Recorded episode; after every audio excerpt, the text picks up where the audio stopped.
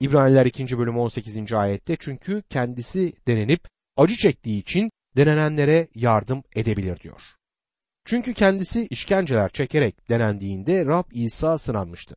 Sadece 40 gün boyunca değil, bu özel bir şekilde denenmeydi tamam ama tüm yaşamı boyunca denenmişti.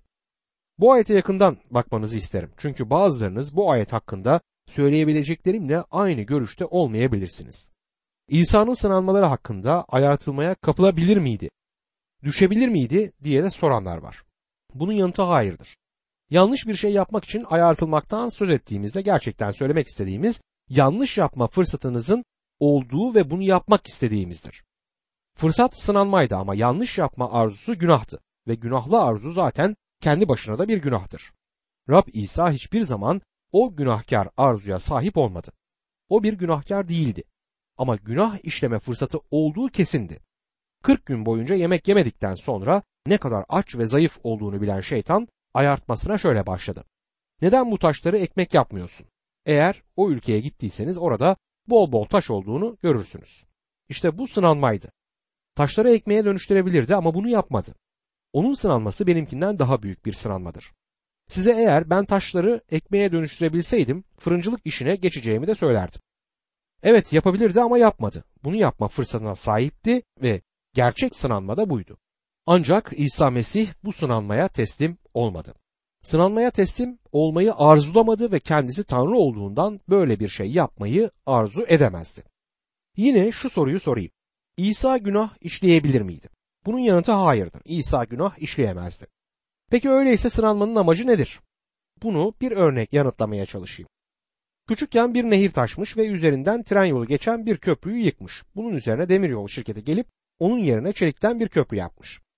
Tamamlandığında iki tane tren getiriyorlar ve onları yeni köprünün üzerinde durduruyorlar. Bir adam kendilerine ne yapıyorsunuz diye sorar. Mühendis köprüyü deniyoruz der. Bunun üzerine adam sizce çökecek mi diye sorar. Mühendis küçümseyen bir tavırla tabii ki çökmeyecek der. Öyleyse neden bunu yapıyorsunuz diye sorar adam. Mühendisin yanıtına şimdi dikkatinizi çekmek istiyorum. Bu iki treni köprünün üzerine onun çökmeyeceğini kanıtlamak için koyuyoruz. İsa kim olduğunun kanıtlanması için sınanır. Bu önemlidir. Aslında eğer Nasıralı İsa günah işleseydi bu bedendeki Tanrı'nın günah işleyebileceğini kanıtlamazdı. Sadece Nasıralı İsa'nın bedende gelen Tanrı olmadığını kanıtlardı ama sınanması onun bedende gelen Tanrı olduğunu kanıtladı. Olduğu kişi olduğundan ötürü günah işleyemezdi ve İbranilere mektubunun yazarı onun her alanda bizim gibi sınanmış yine de günah işlememiş olduğunu İbraniler 4. bölüm 15. ayete ekler. Çünkü kendisi işkenceler çekerek denendiğinden denenenlere yardım edebilecek güçtedir. Kendisi sınandığında, acı çektiğinde sınanan diğer insanlara yardım etmektedir. Bu mektupta ilerledikçe Tanrı'nın kahinliğini de çalışacağız. Rab İsa Mesih'in sınananlara yardım edebilmek kapasitesinde olduğunu da o zaman görüyoruz. İbraniler kitabındaki bu çalışmada başarılmasını umduğum tek bir şey varsa o da sizlerin ve benim bir başkainimiz olduğunun bilincine varmamızı sağlamaktır. O şu anda diridir. Tanrı'nın sağ yanındadır ve en iyisi bizim ona erişebilmemizdir. Geceleyin karanlıkta uyandığımda ve kalbimde bir yükle bir o yana bir bu yana dönüp durduğumda yukarıya bakabilirim. Başkainim yukarıdadır. O beni tanır, beni anlar ve yükümü ona götürebilirim. O karanlık an gelip de sizler ve ben ölüm gölgesi vadisine gittiğimizde yukarıda bize yardım edecek bir başkahinimiz var. Sınav ne olursa olsun o bize yardım edebilir. Korkarım bizler onun yardımından gerektiği gibi yararlanmıyoruz. Onu unutuyor ve kendi mücadelemizi tek başımıza vermeye çalışıyoruz. Dostum ona erişebilirsiniz. Zaten sizin ona gelmenizi ister. Mesih'in peygamberlerden daha üstün olduğunu daha önce gördük ve onun meleklerden üstün olduğunu kanıtlayan bölümü de kısa bir süre önce bitirdik. İbraniler 3. bölüm 1. ayette bunun için göksel çağrıya ortak olan kutsal kardeşlerim, dikkatinizi açıkça benimsediğimiz inancın elçisi ve başkahini İsa'ya çevirin der. Bu bölüm bunun için sözüyle başlar ve bu yüzden Elçi Paulus'un bu mektubun yazarı olduğunu düşünüyorum. Elçi Paulus bunun için ve o halde kelimelerini mantıklı düşünceleri birbirine bağlamak ve yapıştırmak için kullanmıştır. Şimdi önümüzdeki ayette bunun için bundan da fazladır. İki tarafa doğru açılan bir kapı gibidir. ya da bir otoyolda gördüğümüz bir trafik levhası gibidir. Verilen uyarı iki tarafa da bakındır. Bunun için sözcüğü hem yazarın söylediklerine yani geriye ve hem de söyleyeceklerine yani ileriye bakmaktadır. Bu yüzden kutsal kardeşlerim diyor. Kardeşler sözcüğü Paulus gibi İbrani olanlar anlamına gelir. Elçi Paulus bedene göre bir İbraniydi. Yahudilere bedene göre kardeşler olarak hitap etmişti. Bu ayette kendilerine kutsal kardeşler denilir ve bu kutsallık kendilerinin yapmış olduğu bir şeyden ötürü değildir çünkü kutsal sözcüğünün anlamı ayrılmıştır. Onlar Tanrı için ayrılmışlardır. Onlar ona aittirler. Göksel çağrıya ortak olan diyor. İsrail ulusunun dünyasal bir çağrısı vardı. Eski antlaşmada İsrail'e verilmiş olan bütün vaatler bu dünya ile ilgiliydi. Onlara gökten yağmur vaat etti. Onlara bereketli topraklar ve bol hasatlar vaat etti Tanrı. Bunlar fiziksel bereketlerdir ama Tanrı onlara ruhsal bereketler de vaat etmiştir. Günümüzde görülen fiziksel bir şeyin ruhsal bir şekilde kullanılamayacağı düşüncesi yanlıştır. İnsanların kilisede paradan söz edebilmesinden hoşlanmamalarının bir nedeni de budur. Paranın nesi var? Ruhsal bir şekilde kullanılabilir. Birisinin bir şey için dua edip de sonra onu cebinden çıkardıklarıyla desteklememesi pek etkileyici değil bence. Örneğin eğer bazı kuruluşlar için dua edecekseniz, eğer duanızın etkin olmasını da istiyorsanız bu kuruluşları parasal olarak da desteklemenizi öneriyorum. Yoksa duanız destek anlamında eksik kalacaktır. Vermek ruhsaldır. Bu bir rahibin yerine getirdiği hizmetlerden birisidir. Ruhsal kurbanlar sunar. Vermek bu ruhsal kurbanlardan birisidir ve dudaklarımızdaki övgüler de bir diğeridir. Göksel çağrıya ortak olan kardeşlerin daha önce dünyasal bir çağrıları vardı. Ama şimdi nesline ait olmuşlardır. İbranilerin yazarı onların şimdi farklı bir çağa geçtiklerini çok açık bir şekilde belirtiyor. Geçmişte Musa'nın yasasına göre hayvan kurbanları sundular ve o zaman bunu yapmak uygundu ama şimdi yanlıştır. Çünkü Musa'nın yasası Mesih tarafından tamamlandı ve şimdi göksel bir çağrıları vardı. Dünyasal çağrı yok olmamış, bunun yerine göksel bir çağrıya dönüşmüştür. Bu yüzden onlar göksel çağrıya ortaktırlar. İsrail'deki bazı vaizler bunu içinde yaşadığımız zamanda bizlere açıklamaya çalışırlar. Bir Yahudiye tanıklık ederken Yahudi olmayı bırakması gerektiği gibi bir izlenim vermeye yatkınız. Bir insan Mesih inanlısı olabilir ve hala Yahudiliğini koruyabilir. Eğer Türk, Alman, İngiliz ya da Fransızsak bir tanrı çocuğu olduğumuzda hala aynı ulusun üyeleri oluruz. Kimse sizden uyruğunuzdan vazgeçmenizi istemez. Ve bir Yahudi de Mesih'e iman ettikten sonra hala Yahudidir. Tanrı'nın vahyiyle ileriye gidip şimdi göksel çağrıya ortak olmuş bir Yahudidir. Bunu anlamak önemli. İbranilere mektubun kime yazıldığını ve aynı zamanda ne zaman yazıldığını göz önünde tutmazsanız mektup neredeyse anlamsızlaşacaktır. Bir dostum bana John Weislife'ın Yorumun Altın Kuralı adlı bir kitap yolladı. 1324 ila 1380 yılları arasında yaşamış ve çok uzun bir süre önce yazmış olduğu halde altın kuralının hala altın olduğuna ve parlaklığını yitirmediğine inanıyorum bu kitabın. Şöyle diyor Yorumun Altın Kuralı adlı kitapta. Sadece ne söylendiğine ve yazıldığına değil kimin tarafından, kime, hangi sözcüklerle, ne zaman ve ne amaçla hangi şartlar altında yazıldığına ve öncesinde ne olduğuna ve ardından ne geldiğine dikkat ederek etüt edersek kutsal kitabı anlamamız çok daha kolaylaşacaktır. Dostum bundan daha iyisi söylenemezdi. Bu kitabın o kuralını alıp onu İbraniler kitabına uyarlarsak hiçbir sorunu çözemeyeceğimizi sanmıyorum. Göksel çağrıya ortak olanlar sözü İbrani Mesih inanlarına uyarlanmasaydı tamamen anlamsız olacaktı. Açıkça benimsediğimiz inancın elçisi ve başkâhini olan İsa'yı düşünün diyor. Benimsemek sözcüğünü itiraf ettiğimiz sözcüğüne çevirmek çok daha uygun olacaktır. İsa'yı düşünün. Düşünmek olarak çevrilen eski Yunanca sözcük iyice dikkat etmek, düşünmek, için zaman harcamak ve akıllıca, iyice anlamak anlamlarını yansıtmaktadır. Çok farklı derin anlamlara sahip bir sözcüktür ve İsa'yı dikkatle, ciddi bir şekilde ve uzun uzun düşünmemiz anlama geldiğinin bilincine varmalıyız. Elçisini düşünün diyor. Yazar ne demek ister? Rab İsa sözcüğün en temel anlamıyla bir elçiydi. Bu sözcüğe herhangi bir şey katmamız gerektiğini düşünmüyorum. Sonunda bir elçi nedir? Elçi gönderilendir. İsa Tanrı tarafından yeryüzüne gönderilmişti. Elçiyi düşünün. Çünkü Tanrı tarafından bu dünyaya gönderilmişti. O bir mesaj iletmekteydi. O Tanrı'nın mesajcısıdır. O Tanrı'nın vahyidir. Onu iyi düşünün diyor. Tanrı'dan bir elçi olarak gelir ama şu noktaya da dikkat edilmelidir. Elçisi ve baş kahinini düşünün diyor. Mesih'in kahinsel etkinliği bu mektubun konusu olmaktadır. Bir baş kahin bir elçiden tamamen zıt yöne gider. Bir elçi bir peygamber gibi Tanrı'dan insana bir mesajla gelir. Tanrı'nın namına insanlarla konuşur. Ancak bir başkahin tam zıt yönde hareket etmektedir. İnsandan Tanrı'ya gitmektedir. Tanrı'nın önünde insanı temsil ederdi.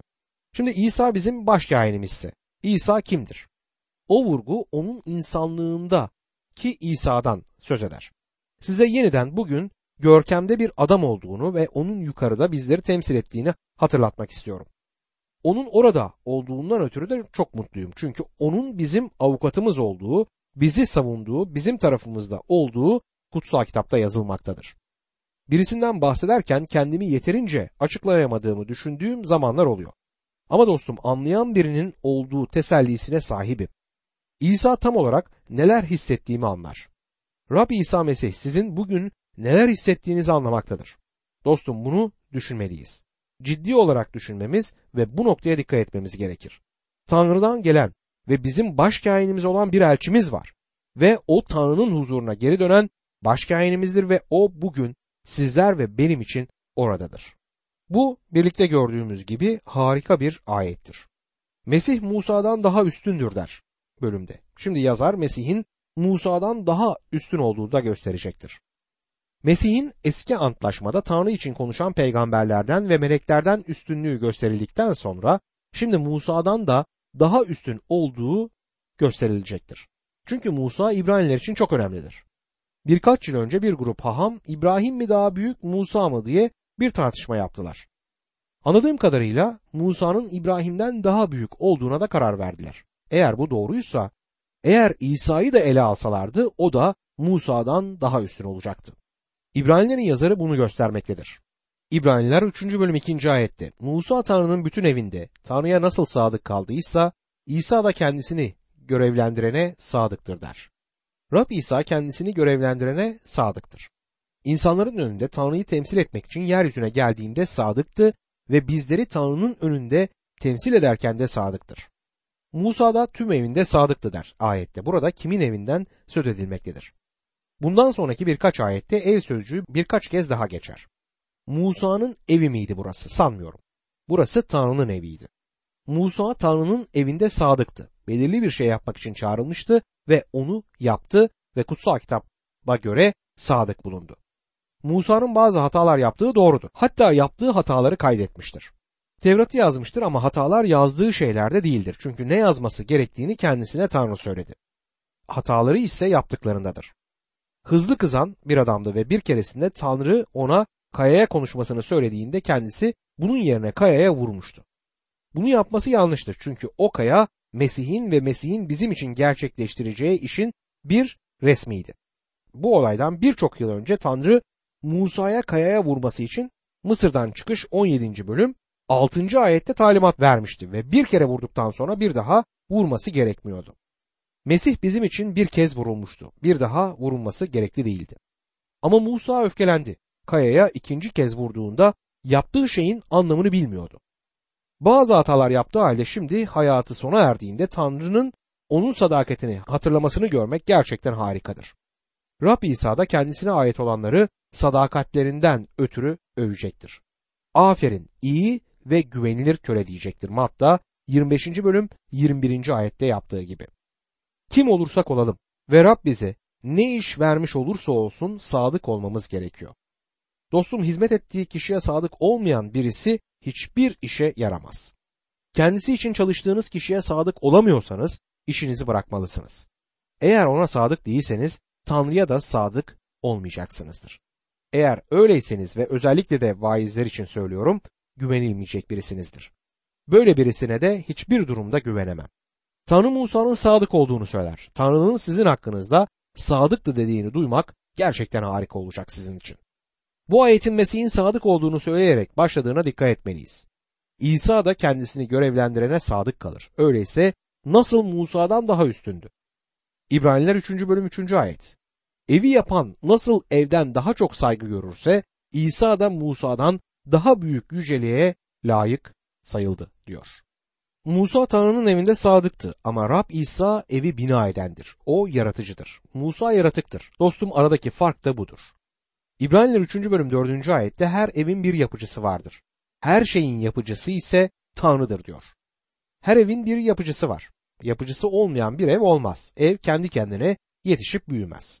Her ev birisi tarafından yapılmıştır. Oysa her şeyin yapıcısı Tanrı'dır diyor ayet. Rab İsa Tanrı'dır ve yaratıcıdır. Musa kendisi için hiçbir zaman bu iddiada bulunmaz. İbraniler 3. bölüm 5 ve 6. ayetlerde ise Musa gelecekte söylenecek sözlere tanıklık etmek için Tanrı'nın bütün evinde bir hizmetkar olarak sadık kaldı. Oysa Mesih onun evi üzerinde yetkili oğul olarak sadıktır. Eğer cesaretimizi ve övündüğümüz umudu gevşemeden sonuna dek sürdürürsek onun evi biziz diyor ayet. Mesih Musa'dan üstün olmakta kalmaz. Mesih yaratıcıdır ve Musa yaratıktır. Ve Musa hakkında söylenebilecek en iyi şey onun Rabbin bir hizmetkarı olduğudur. Musa'nın hiçbir zaman Tanrı oğlu olduğu söylenmemiştir. Evdeki oğulla evdeki hizmetkar arasında büyük bir fark bulunur. Bu yüzden Mesih Musa'dan iki şekilde daha üstündür. Mesih yaratıcıdır ve oğuldur. Bunu anlamak oldukça önemlidir. Eğer cesaretimizi ve övündüğümüz umudu gevşemeden sonuna dek sürdürürsek diyor. Elçi Paulus eğerleri bir şart olarak değil bir tartışma ve mantık yöntemi olarak kullanmakta ustaydı. Eğer umudumuzu sonuna dek sürdürdüğümüze göre deseydi onu daha iyi anlardık. Yani eğer bizler Tanrı çocuklarıysak ve göksel çağrıya ortaksak sadık olacağız ve gevşemeden sonuna dek gideceğiz. Bu bizim Tanrı'nın evinden olduğumuzun kanıtıdır. Örneğin 1. Yuhanna 2. bölüm 19. ayette bu durum şöyle dile getirilir. Bunlar aramızdan çıktılar ama bizden değiller. Bizden olsalardı bizimle kalırlardı. Ayrılmaları hiçbirinin bizden olmadığını ortaya çıkardı diyor. Tarikatların gelip inanlar topluluklarından gerçekten inanlı olmayanları kendilerine çekmelerine Tanrı'nın izin verdiğine her zaman inanmışımdır. Tarikatlar Tanrı'nın süzgeci gibidir. Tanrı çocuğu olduğumuzun kanıtı imanı sürdürmemizdir. Bu sizi bir Tanrı çocuğu yapmaz ama bir Tanrı çocuğu olduğunuzu kanıtlar. Eğer bir imanlıysanız bunu kendiniz yapabildiğinizden ötürü değil, o sizi tuttuğundandır. Tutulduğumuz için dimdik durarak imana sarılmaktayız. Bu yüzden İbraniler mektubunun yazarı ki ben onun Elçi Paulus olduğunu düşünüyorum. Eğer sözünü kullanarak tartışma noktası açmaktadır. Eğer cesaretimizi ve övündüğümüz umudu gevşemeden sonuna dek sürdürürsek demek, göksel çağrıya ortak olduğumuz noktasına işaret eder. Kardeşler arasında olduğumuz anlamına da gelmektedir. Ben kutsal kitabı her zaman bir sinema biçimi olarak kullanıyorum. Eğer bir kişi gerçekten Tanrı çocuğuysa Tanrı sözüne sarılacaktır ve Tanrı sözünü sevecektir. Çünkü babasının kendisiyle konuştuğunu duymak isteyecektir. Şimdi Musa ile Rab İsa Mesih arasındaki tezata biraz daha ayrıntılı bakalım. Hem Musa ve hem de Rab İsa bir etik sistem bildirmişlerdir. Mesih'in ağılının dışında olanlar arasında bile Musa'nın şimdiye kadar verilmiş en büyük yasal sistemi verdiğini ve İsa Mesih'in dağdaki vaazının muhteşem bir yasa sistemi başlattığını kabul etmeyecek olan yoktur. Ancak ikisi arasında büyük bir fark var. Musa aracılığıyla Tanrı'dan gelen yasa davranışlarla ilgiliydi. Ancak Rab İsa ne mutlu ruhta yoksul olanlara göklerin egemenliği onlarındır şeklindeki muhteşem sözleriyle başlayan dağdaki vaaz adını verdiğimiz konuşmayı yaptığında bu sözlerin davranışlar yerine karakteri ele aldığını görüyoruz.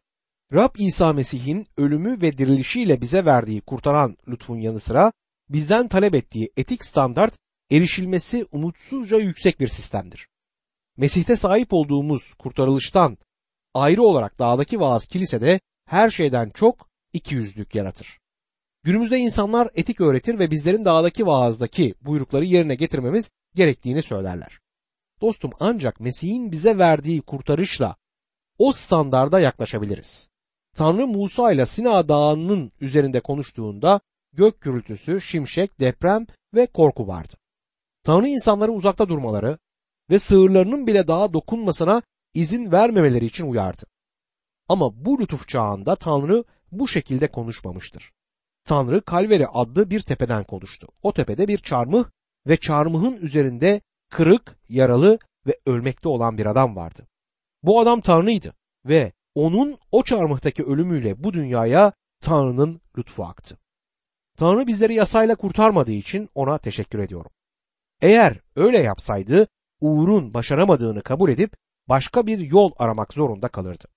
Başka bir yol vardır. Bu yolda Tanrı'nın lütfudur. Tanrı'nın lütfu var olduğu için Tanrı'ya şükürler olsun. Eğer cesaretimizi ve övündüğümüz umudu gevşemeden sonuna dek sürdürürsek diyor ayette. Siz bir Tanrı çocuğu olduğunuzdan umudunuzda sonuna dek övüneceksiniz. Topluluklarımızdaki insanların gerçekten kurtulup kurtulmadıklarını anlamanın zor olmasının nedenlerinden biri de budur. Bazıları hiç böyle gözükmez ve hareket etmez. Mesih'te sevinmezler. Dostum İsa peygamberlerden, meleklerden ve Musa'dan üstündür. O harikadır. Onu düşünmemizin söylenmesine şaşmıyorum. İbraniler 3. bölüm 1. ayette bize açıkça benimsediğimiz inancın elçisi ve baş olan İsa'yı düşünmemiz söylenmiştir. İbraniler 12. bölüm 3. ayette ise yorulup cesaretinizi yitirmemek için günahkarların bunca karşı koymasına katlanmış olanı düşünün denilir. Bir insan sadece dağdaki vaaza sahip olsaydı cesareti çok kırılırdı. Eğer dağdaki vaazı dininiz yapmaya çalışıyorsanız size acırım. Eğer Mesih'te kurtuluşunuz yoksa gerçek şeyi değil sahtesini yaşıyorsunuz. Bizim onu, onun kişiliğini, onun yaptıklarını, çarmıhta gerçekleştirdiği işi düşünmemiz gerekir. Eskiden yazılmış şu ilahinin sözlerini sizinle paylaşmak istiyorum. Korkunç fırtına kopunca diyor bu ilahinin sözlerinde. Yaşamım alt üst olunca, korkular beni sarınca, o zaman ey canım onu düşün. İsteklerim olmayınca, hayallerim yıkılınca, kötü düşünce gelince, o zaman ey canım onu düşün. Dostlarımdan ayrılınca, yalnız başıma kalınca, gözlerim yaşla dolunca, o zaman ey canım onu düşün. Hasret içime çökünce, sıkıntılar hep gelince, kalbim acıyla dolunca, o zaman ey canım onu düşün. Yorgun yolumdan gidince, umutlarım kırılınca, imanımı yitirince, o zaman ey canım onu düşün. Saçlarıma ak düşünce, bedende güç kalmayınca, ölüm bana yaklaşınca, o zaman ey canım onu düşün. Başını kaldır semaya, oturmuş baba yanında, korkma ben seninleyim der. O zaman ey canım ona güven. Dostum bu mektupta onu düşünmemiz gerekmektedir ve onu bizim için gerçek kılması için Tanrı'nın ruhuna ihtiyacımız var.